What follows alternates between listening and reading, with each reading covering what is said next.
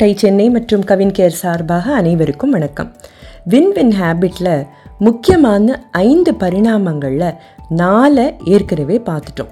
இன்னைக்கு நம்ம பார்க்க போகிறது ஐந்தாவது பரிணாமமான ப்ராசஸ் எப்படி வேணால் அடையலாம் அப்படிங்கிறத மீறி யூனிஃபார்மாக எல்லாரும் ஒரே மாதிரி வழிகளை கடைபிடிக்க நமக்கு தேவையானது ப்ராசஸ் அதாவது வின் வின்னை அடைவதற்கான செயல்முறைகள்.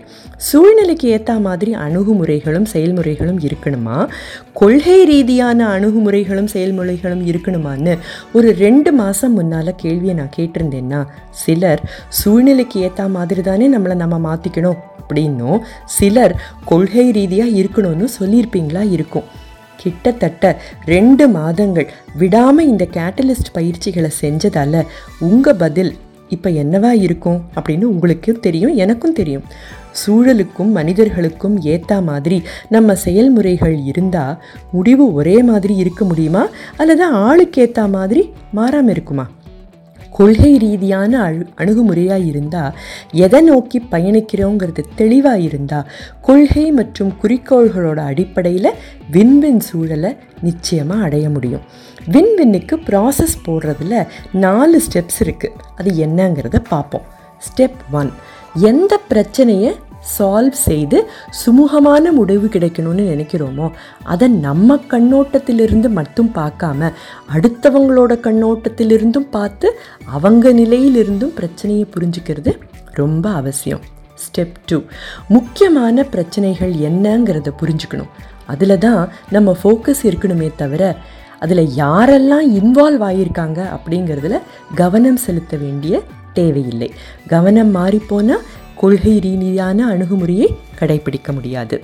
ஸ்டெப் த்ரீ என்னவெல்லாம் செஞ்சால் எல்லாராலையும் முழுமையாக ஏற்றுக்கக்கூடிய தீர்வாக இருக்கும் அப்படிங்கிறத தீர்மானிக்கிறது ரொம்ப முக்கியம்.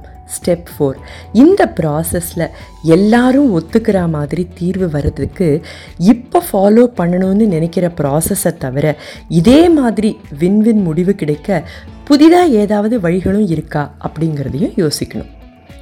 வின்வின் நிலையை அடையணும்னா நாம் தனிப்பட்ட முறையில் எதையுமே செய்ய முடியாது.